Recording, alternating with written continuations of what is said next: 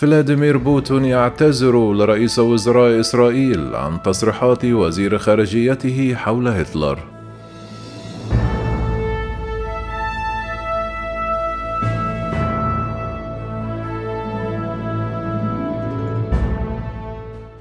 قال مكتب رئيس الوزراء الإسرائيلي نفتالي بينيت أن الرئيس الروسي فلاديمير بوتين اعتذر عن تصريحات وزير خارجيته سيرجي لافروف التي قال من خلالها أن لأدولف هتلر دما يهوديا وخلافا لذلك لم يشر بيان أصدره الكرملين حول المكالمة الهاتفية بين الرئيسين إلى الموضوع.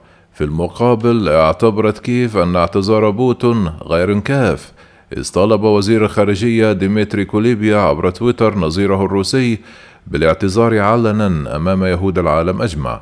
بعد الجدل الذي أثارته تصريحات وزير الخارجية الروسي سيرجي لافروف حين ذكر أن لهتلر دما يهوديا اعتذر الرئيس فلاديمير بوتين الخميس لرئيس الوزراء الإسرائيلي نفتالي بينيت عما صدر عن المسؤول في حكومته. وحسب بيان لمكتب بينيت قال رئيس الوزراء قبل اعتذار الرئيس بوتين عن تصريحات لافروف وشكره على توضيح موقفه بشأن الشعب اليهودي وذكرى المحرقة.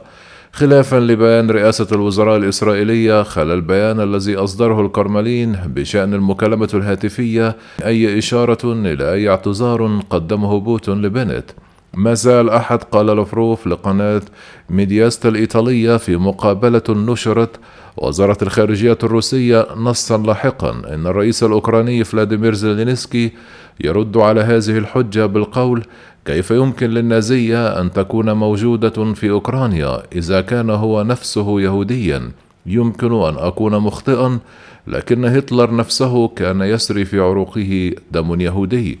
وأثار الإدعاء الذي أورده وزير الخارجية الروسي مكررا شائعات ينفيها المؤرخون باستمرار غضب إسرائيل التي استدعت السفير الروسي الاثنين من أجل الحصول على توضيحات. من جانبه أدلى نفتالي بينيت مطلع الأسبوع الجاري استخدام محرقة اليهود في الحرب العالمية الثانية وقال في بيان نشره مكتبه لا حرب في عصرنا تشبه الهولوكوست أو يمكن مقارنتها بالهولوكوست بدوره اعتبر وزير الخارجية الإسرائيلي يائير لبيد أن تصريحات الوزير لافروف هي في الوقت نفسه فاضحة ولا تغتفر وخطأ تاريخي مروع.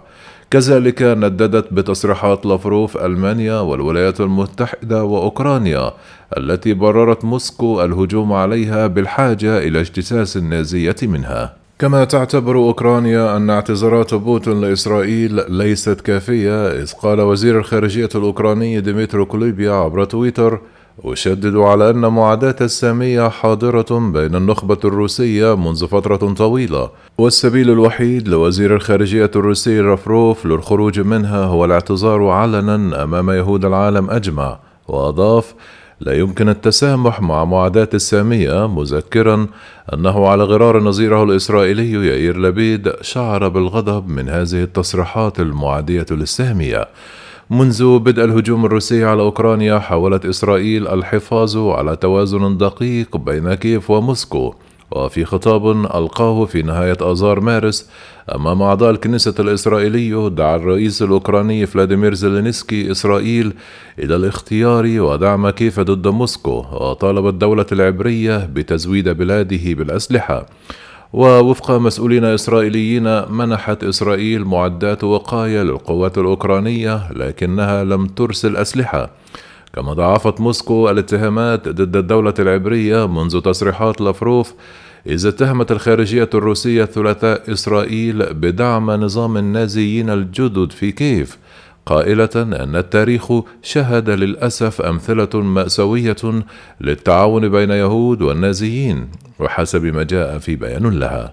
وفي بيان منفصل الأربعاء زعمت المتحدثة باسم الخارجية الروسية ماريا زخاروفا أن مرتزقة إسرائيليين يقاتلون إلى جانب مسلحين من أوزوف علما بأن الأخيرة كتيبة أسسها يمنيون متطرفون أوكرانيون قبل أن يتم دمجها في القوات النظامية الأوكرانية. في المقابل بدأت اللهجة أكثر هدوءا أثناء المكالمة الهاتفية الخميس بين بوتون ورئيس الوزراء الإسرائيلي. وبحسب الكرملين ناقش الزعيمان أيضا الذاكرة التاريخية للمحرقة كما تحدث عن أهمية التاسع من مايو الذي تحتفل فيه روسيا بالانتصار على النازية. ويشهد إحياء ذكرى جميع ضحايا الحرب العالمية الثانية بمن فيهم ضحايا الهولوكوست بحسب الرئاسة الروسية.